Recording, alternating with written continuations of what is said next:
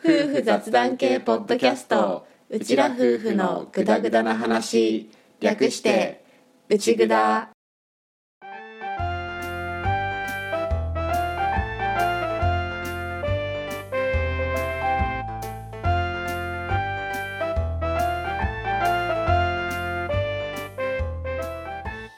リビングでの雑談を垂れ流す、アッキーと、歌の夫婦のグダグダ話よかったら今回もお付き合いください最近ね、うん入りのテンションがちょっと迷子なんだよ。迷子一番最初の言ってること、うんうん新しく撮り直したじゃん。うんもううコンパんクトにショートサイズに撮り直したじゃん。したねあれちょっとテンション高めに撮ったんだよね。なるほどで、あそこでうん、お楽しみくださいの後に、うん最近の俺が、最近さ、みたいな 楽さ落差がすごいなって自分でも分かってて、うんでも、最近の収録のテンション的には俺結構落ち着いてるんだよね。ああそうだねトーンが穏やかなんですよ。うんうん割りかしうんいつもよりはうんそれで入るからなんか最初の人 と話し始めた人が別人ぐらいのテンションになってて最初明るめにうん「リビングでの雑談を垂れ流す」ってちょっとテンポも上げてうんギュンってギアをねうん加速した感じがするんだけど、うん最近さトーンって落ちててどうしたいのこの番組はみたいにうんうんなっちゃってるんだよねちょっとなんてこったって感じになってたね最近の悩み。悩み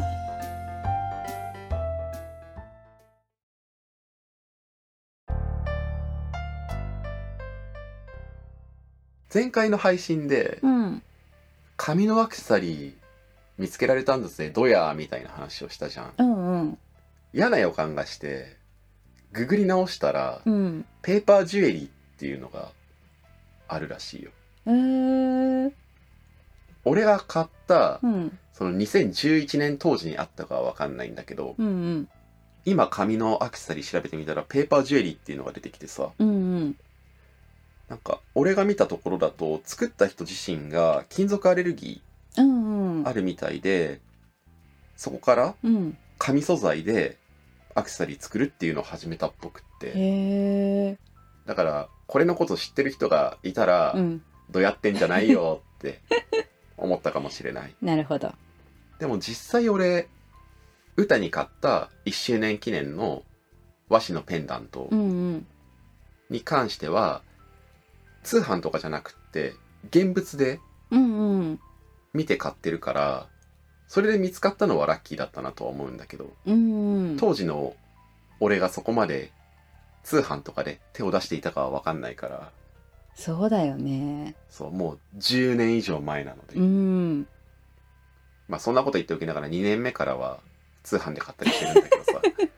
うんもうそうピンポイントでないなって思ってうんうん2年目からもう新潟だったしあそうだよね結婚2周年からはもう新潟だったし新潟はね物がね生むだから結婚して1周年の最初のものは現地買いう見んて買うっていうのができて2年目からは通販になってるんだけど、うん当時でも通販でペーパージュエリー見つけられた記憶がないんだよねうんだからもしかしたら10年以上前その当時はまだなかったのかもしれない珍しかったかもしれないまあそう言っといてうあんった可能性も全然あるけど、まあまあまああと俺前回の配信の時にコンテナボックスみたいなって言ってるんだけどさ、うんうんあのその紙のペンダントが売ってたところを、コンテナボックスって言ったんだけどコンテナボックスは多分違うわガラスケースみたいなやつのことコンテナボックスとは言わないよねそうだねコンテナボックスって多分うん農家が使ったりするあれだよ ね、コンテナボックスって多分違うよね 言葉そうだねなんかって違思っうて違う感じがするねなんか聞いていて、うん俺は何か大きな間違いをしてる気がするって思って うんコンテナボックスってググってみるととりあえず出てくるのは農家さんとかがうんいろいろなんか物入れてうん使ってそうな、あれね収穫して入れたりしてそうなうんものうんだから多分俺は間違えているショーケースみたいなのに入ってたのショーケースみたいなものガラスケース、うんあるじゃん6面ガラスのさうんうん重機みたいな、あああるあるああいうのか重機も多分ね農業界隈の人はどっちかっていうとユンボとかそっちを想定してると思うんだよねユンボって何ユンボ知らないのうんそっかじゃあこの話はここで終わり だはい気になるとにかくコンテナボックスはあのね口で説明するのが難しいからもう見てもらうしかないんだけどこういうやつああうんうんうんうんだか見ら覚えある、うん農家さんが使ってそうなのもあるし単純にちっちゃい部品とかうんバーって入れてたりとか、工具入れてたりとかうんうんプラスチックの箱ですようんうんざっくり言うときっとそうだね知らんけど でもコンテナボックスではなかったはずコンテナボックスに紙のペンダントは入ってないはいプラスチックのケースうにん入って売ってはいなかったはずガラスケースだったガラスケースガラスケースが多分一番近い表現だね、きっとね、うんうん、だろうね展示用のねうんあれね重機は人弁に関数字の重機をね、重うんその重機点灯ディスプレイとかに使うやつの方の重機そうそう重機行ったり来たり 話があっちに行ってまたここに戻ってあっちに行ってまたここに戻っ迷子 テンションだけじゃなかった てもう何もかもが最近迷子でねそうだね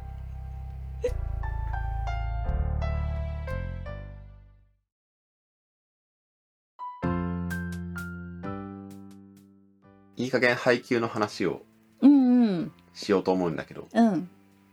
現時点で歌は全巻を揃えていて揃えましたでも俺は読みたかった社会人編のところをまだ読めてないっていう状況ではあるんだけどうんいや配給を読んで歌が青春の世界に浸って感情移入して、ううんわーってなってんじゃんうんうんでも俺はそうなったりしてる歌を横目に全然違う暗い感情が湧き上がっていてうん要は何かっていうと俺は小学生の頃にジュニアバレーボールチームに所属していたんですようん小学生の地域のバレーボールチームうんうん経験者ってことだね小学生まではねうん中学からは野球部に行ったからそのジュニアバレーボール時代の先輩から先輩扱いされて裏切り者って言われながらそれに背を向けて俺は野球やるんだって野球に行ったんだけど、うんそのジュニアバレーボールをやっていた頃ってまあ田舎だからなのかもしれないんだけどまだまだバレーボールイコール女子みたいなイメージすごい強かったのよ。うんうんうんパンパンパーン夜が起きまして起きまして別日になりまして別日になりましたそこそこ夜も深まってきまして、そうだね続きを収録してい ます。久しぶりのこの夜の感じあ、そうだね。最近わりかし、お昼寝タイムをうまく狙って、撮れてたね。そうそうそ夜です。う夜です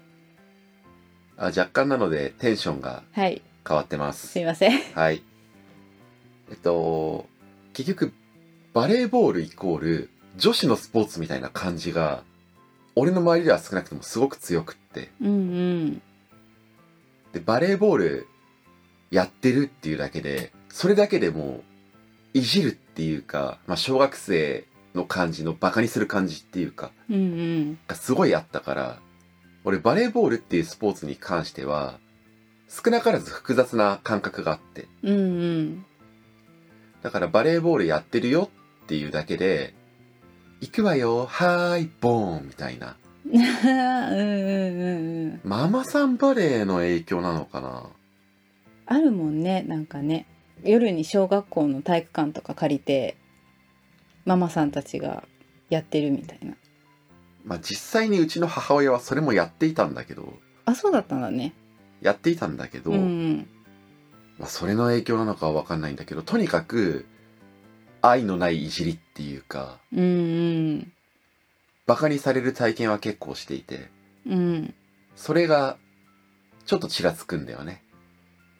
なるほどそんなにドストレート青春ワッフォイじゃなかったよみたいなそれももう中学高校って続けていればまた違ったのかもしれないんだけど中断前も言った通り俺はその小学校までで辞めて中学からもう野球に行ったから確かに高校生の頃にはバレー部の男子のみんなが、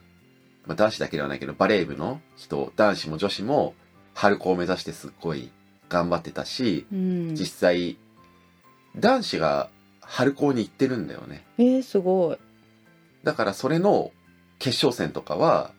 もう部活とは関係なくもう高校の友達って感じで応援しに行ったりもしたし、うんうんもしかしたら続けていれば全然そういう感じはなくなっていったのかもしれないんだけど、うん俺はもう身長も低いし1 7 0センチないしねうんそれだけが理由ではないけどそういうのもあってバレエの方には行かなかったからそこで俺のバレエに対する自分がプレイヤーとしての感覚は小学校までで止まってはいるんだけどさうんかなり少数派だったしかなりバカにされたなっていう感覚がやっぱり拭えなくってうんしかもバレエ始めたのも俺がもともとバレーボールに興味を持って始めたとかではなくって母親同士の付き合いみたいな感じで始まってるからさうんうんあるよね母親の知り合いの子供がやっていてあと母親のその知り合いも多分バレーボールが好きなんだよねうん母親がやっていたママさんバレーの中心うんうんだったのは多分そのお知り合いの方なんだけどうんその方のお子さんはまずやってたんだようんでそのつながりで俺もみたいな感じになっておかんに訳もあんまりわからないまま見学に連れて行かれてそのままなし崩し的に入っ始まったみたいなうん感じだったからそういうのもあってうん俺そんなにすごいあれこれ俺やりたくて始めたんだっけみたいなのになんで俺なんでこんなバカンされてんのみたいなああこう自分が最初からこう熱意を持って始めたわけじゃないのにっていうところね。小学生の時のね習い事とかそういうのってそういうのも少なくはないかなとも思うんだけど、うん野球も地域の子供は全員やるのだったし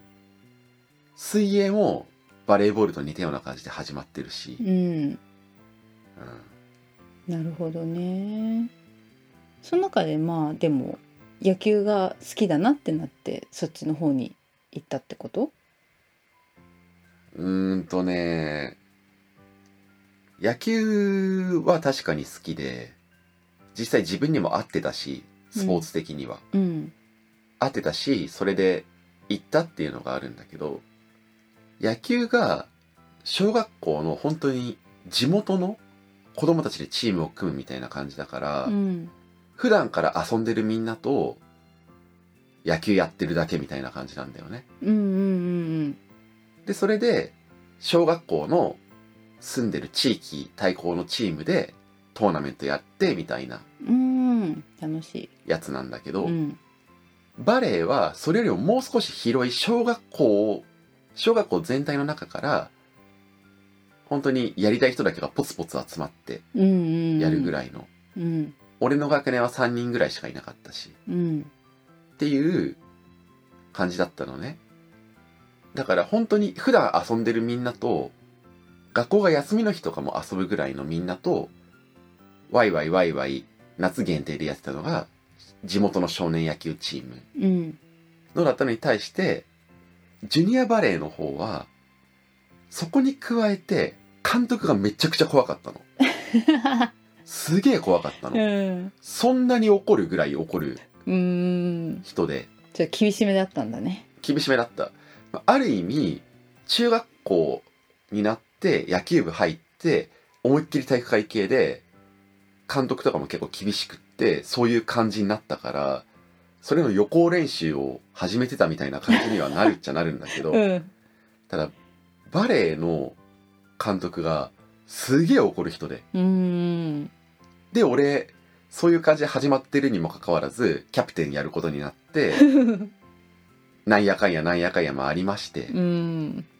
結局バレエの方には行かなかったっていうのはその辺うんかななるほどね小学生時代のトラウマに近いトラウマに近いっていう かううんんだから監督とコーチとあとコーチのサポートみたいな大人の人が3人いて教えてくれてたんだけど、うん監督が抜群に怖いのようんうんでコーチとコーチのサポートの人は優しい人なのうんあバランス取ってたんだな子供相手の人なのうんなんだけど監督が練習に来れるか来れないかをすごく気にしていたぐらいうんうんあ今日監督来たわみたいなあなんか気持ちすげえわかるなあ来たわみたいな、今日監督いたわみたいなうん、しかも監督がすげえ怒って言ってる時にコーチとかもいやもうちょっとさすがにみたいな感じで止めに入るぐらいの感 じあーなるほどねでも監督は社会人で多分今のうちらより年上かもしれないうんうんわかんない俺が小学生だったから実年齢以上に上に見えていた可能性はあるんだけど、うんでもコーチの人は多分学生さんあなるほどだから止めれるはずもなく、うんなるほどそうだよねとそうだね学生さんとうんそうだねしかもその頃から悟り始めていたのがあ可愛がられる人はいるんだなみたいな感覚うんうんうん俺めたくそ怒られんのにお前キャプテンだろみたいなガンガンに言われんのに、うんうんその一方でもう可愛げのある子う言んったらいいのうんめっちゃ優しくされてんのとか見て。 理不尽まあ、理不尽っちゃ理不尽だけど、うんどこかで、まあ、自分はそっち側じゃねえなっていうのもなんとなくうん感じたりもしつつとかいろんな感情がねうん絡まっちゃってるんですよもうバレーボールは俺の中でじゃあなんか複雑な感情が絡み合ったスポーツになってるんだねだから純粋に純粋に廃棄を楽しんでる部分がある一方でこのバレーボールっていうものに対しての複雑な感情が湧き上がってくる作品でもあるから 複雑なの。複雑だそっかなんかアッキーのねバレーボールに対する思いみたいなのは今までも聞いたことはあるけど改めてこう言葉で聞くとだいぶ複雑な思いなんだなっていうのが感じられるね。だから俺はこの話を内蔵の中でしたことあったっけって今ちょっと不安になってきているけど、うんまあ、とにかく今回の配給でまた改めてなんだけどうん好きな作家さんだし配給も好きなんだけどバレーボールにちょっと複雑な感情が紐づいてるよっていうだから歌みたいに手放しで「青春頑張れヤッホー」みたいな感じにはなれないうんところもあるある意味こう自分の青春青春かわかんないけど自分ともちょっと結びついちゃってるスポーツだからこそどうしてもこう複雑な思いがね出ちゃうんだろうね。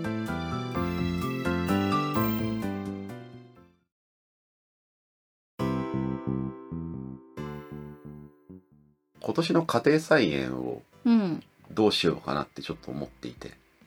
うんうん内蔵をずっと聞いてくださってる方にはおなじみなんだけど馴染みだね。家庭菜園シリーズうん、過去にはミニトマトを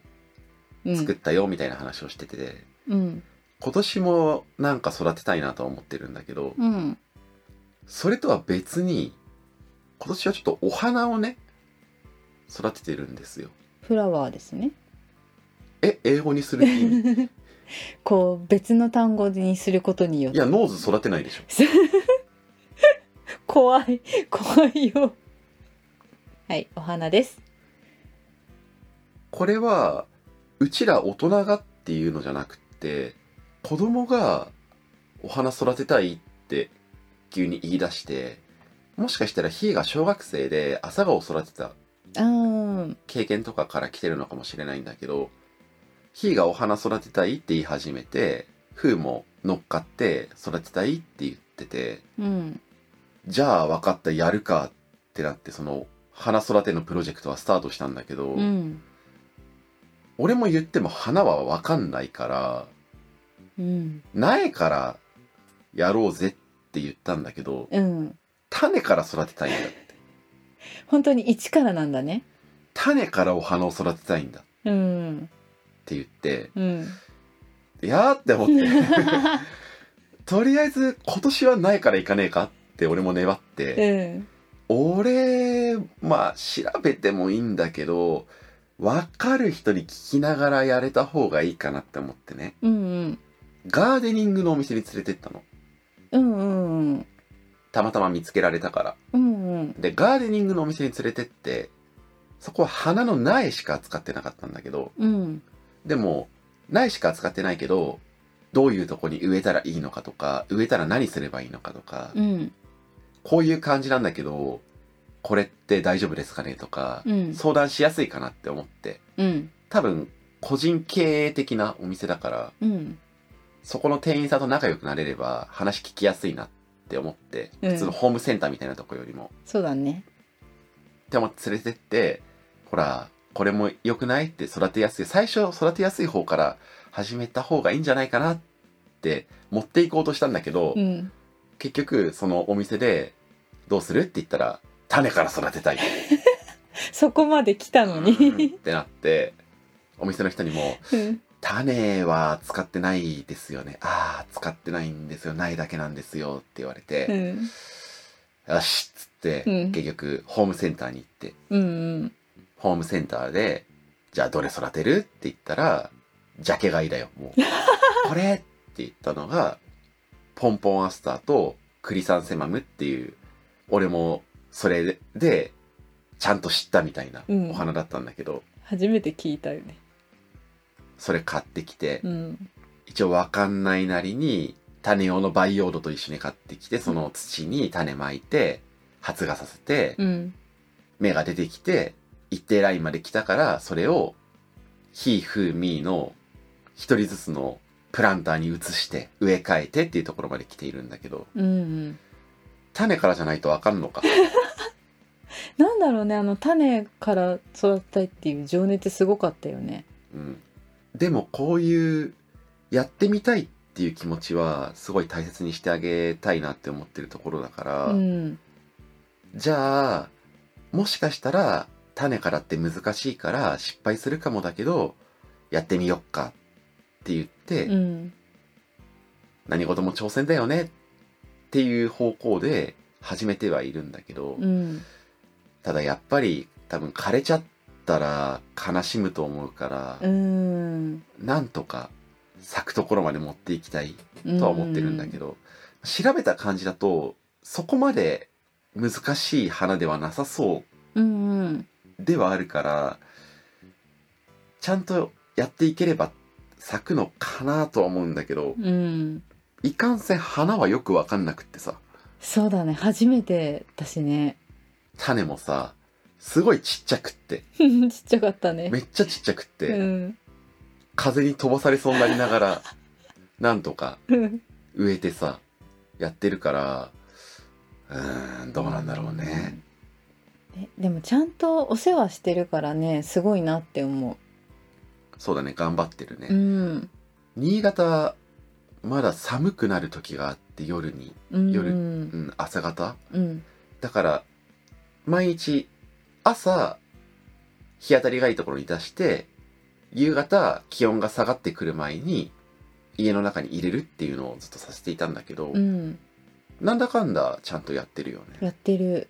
朝ねちょっとのんびりしててお花だしなって声かけすることはあるしお花入れなっていうこともあるんだけどそれでもちゃんと自分たちでせっせと持ち運びしてるでお水もちゃんとあげてうんうんそうだからなんとかね咲いた体験をさせてあげたいなって親としては思ったりはするんだけど、うん失敗したら失敗したでそれも体験だしそれを元に来年また成功できればいいとも思ってるんだけど、うんどうしてもね親心としてはいい経験っていうか無事に咲いた花を見てほしいっていうふうに思ったりするから、うんまあちょっとどうなるかね またツイッターとかでもたまに上げていこうかなとは思ってるんだけど内蔵の中でもどうなったかを伝えていこうと思うので交互期待交互期待とりあえずプランターと余った苗はあと地植えうんうんで植えるところまでは来ました来ました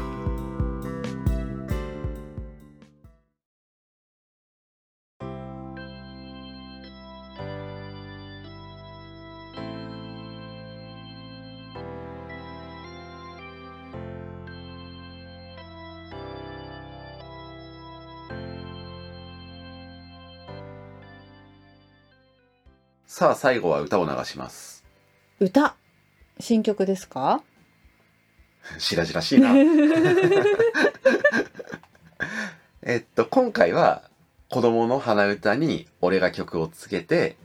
歌にしましたよの方なんだけど、うんうん今回はふーさんの鼻歌に俺が伴奏をつけていますいますはいじゃあ曲紹介をお願いしますはい「ふうみーでおならの歌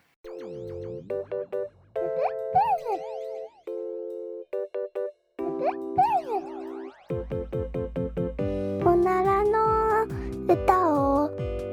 歌おうよおならが臭いプププおならの歌を歌うよおならがプププ臭いなおならは臭いなダダダダッタンはいおしまいはいおしまいはいありがとうございま」しありがたとうございましたぷぷっぷ可愛いよねあのプププふーたんそれ大好きだよね大好き最初聞いた時に「え何この可愛い声」ってすごいびっくりしたもぷぷっぷの合間合間で吐いてるのはミーなんですわんねあの高いプププねそう。ミーはちょっと、ププップに集中してもら って。一応、歌ってるっぽいのは、録音できたんだけど、うん歌ってるっぽいだけなんだわ。ああなるほどねなので、ププップをうん使わせてもらって、歌詞の部分は、フーが、まあ、制作者本人がね、うん 歌ってる部分を使っているんだけど、フーは多分やっぱりそういう年齢なんだよね。で、これはもう男の子も女の子も関係ないんだなって思う。 あるよねそういう年齢ねうん今んとこあの子が作った歌過半数がパンツとおならだ からまあそうなんだろうねってそうだね楽しいんだろうねそういうのが楽しい時期なんだろうなっうてん思うんだけど、うん今回ヒーが歌い手に入っていないのもヒーにはもうちょっと恥ずかしかったみたいなんだよあなるほどヒーはおならの歌は恥ずかしくて私はいいって言って、うーんそういうことかうん、歌には参加しなかったんだようんうんなるほどねでもやっぱりちょっとやってたら楽しそうだなって思ったのがイラストの方は参加したうんうんだからこの「おならの歌」もイラストをつけてミュージックビデオにしてこのポッドキャストの配信と同じタイミングで YouTube に上がってるからうんそっちも見てほしいんだけどはい今回は初めて歌がイラストを一切書いてないそうなの一応タイトルはね読めなきゃいけないっていう文字の部分ねそうそう文字の部分で読めなきゃいけないっていうのもあったから一応いつも通り私が書いてで子供たちと相談してどういう絵を描きたいって歌詞に沿いながら話してたんだけどやっぱまだこういう絵描きたいっていうのがなかなか出てこなかったから絵コンテみたいなのは、まあ、相談しながらだけど私が一応描いたのね。でこの歌詞の時にはじゃあこういう絵にしようねって感じで子供たちと決めてじゃあ誰がどの部分を担当するかっていうのを相談してもらってで書いてもらった結果があの絵です。うんはい、 YouTube の方も よかったらご覧いただきたいですねそうですね。はいただこの歌はそのうちの子たちの歌って割とこうお子さんに聞かせてみての反応とかうんいただけてるじゃんうんうんただこの歌はどうなんだろうねいわゆる教育上よろしくない歌なのかもしれないとも思うそうだねちょっとちょっとあの誤解を生むかもしれないっていうかちょっと不安な面があったからそのイラストの時にポジティブな意味合いを入れたいんだっていうのもちょっと日あたりにはちゃんと相談してそこら辺表現はしてもらったつもりだったんだけどそうだね「火」のイラストでどこまで伝わってるかっていうのは分かんないんだけど、ん、おならしちゃっても大丈夫だぜってそうそうそうグッていうテイストのミュージックビデオにはなっているんだけどね、うん、そうその部分はちょっとやっぱりいいんだよもしプッて出ちゃったとしても「あオッケーオッケー」みたいなノリで言ってあげたいよねっていうそういう気持ちをね優しい世界そうそう全世界をねちょっと作りたいなっていうところをちゃんと「ひ」まあ「ふ」は理解したか分かんないけど「ひ」にはちゃんと伝えて「ひ」も「そうだね」って分かってくれて書いてたから多分大丈夫だとは思いた い。ただそのイラストの中で「グ」のところが「グ」が映ってねえの よなんてこっ「たグ」が綺麗に映ってねえのよ薄いからあ薄かったんだね。だから俺は歌詞のところにカッコつきで「でも恥ずかしくないよ」って言 って「グ」っていうのをうん足したもんねナイスフォロー。少しでもそのコンセプトが伝わってほしいからそれ大事大事。そうそうちょっとこうおならっていう生理現象を面白おかしく歌ってはいるんだけどでもそれは別に恥ずかしいことじゃねえよ人間なら誰でもそうだよっていうところはうん一応出したいなっていう、ね何この壮大な 話にはなってるとはいえただまあそこがどれくらいまで伝わるかっていうのはあるから、うん。あの、もしお子様にお聞かせいただける場合は、ちょっとあの、保護者様の判断ではい。お願いできたらっていう歌ではある。そうだね。ちなみにもう、あと、ヒーが1曲、フーが1曲完成しているんだけどう、ん。フーの次の歌は別にパンツおならとかそういうのでは ない。そっちの園児が喜びそうな感じではないと。ではない。から、次に紹介する歌と、その次に紹介する歌、まあ順番はヒーが先になるか、フーが先になるかわかんないんだけど、うん。次の2曲は多分大丈夫なんだけど大丈夫。 おならの歌はもしかしたらセンシティブかもしれないそう、センシティブ。はいはい。ですがよかったら YouTube のチャンネル登録とグッドボタンをよろしくお願いしますよろしくお願いします。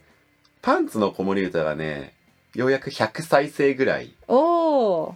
ありがとうござあいりまがすとうございます。いや普通に YouTube 番組とか見てるとさうん。 100再生とかって全然に見えるけど自分がやったので100見てもらえたのかっていうのはうん。あるねそうだね。これぐらいの力の入れ方でもこうなるっていうことは本当に YouTuber としてがっつりやってる人はそりゃ再生数気になるわってう思んうわ、うんうん。ね。だから再生数万とかうん何万の世界ってすげえなって、ね。すごいよね。まあ、思うけどうちのチャンネル は一番再生されてるのは多分パンツの子もいた100再生ぐらいおならの歌はどこまでいくかなよかったらご覧くださいお願いします。はい。ご感想お待ちしております。概要欄に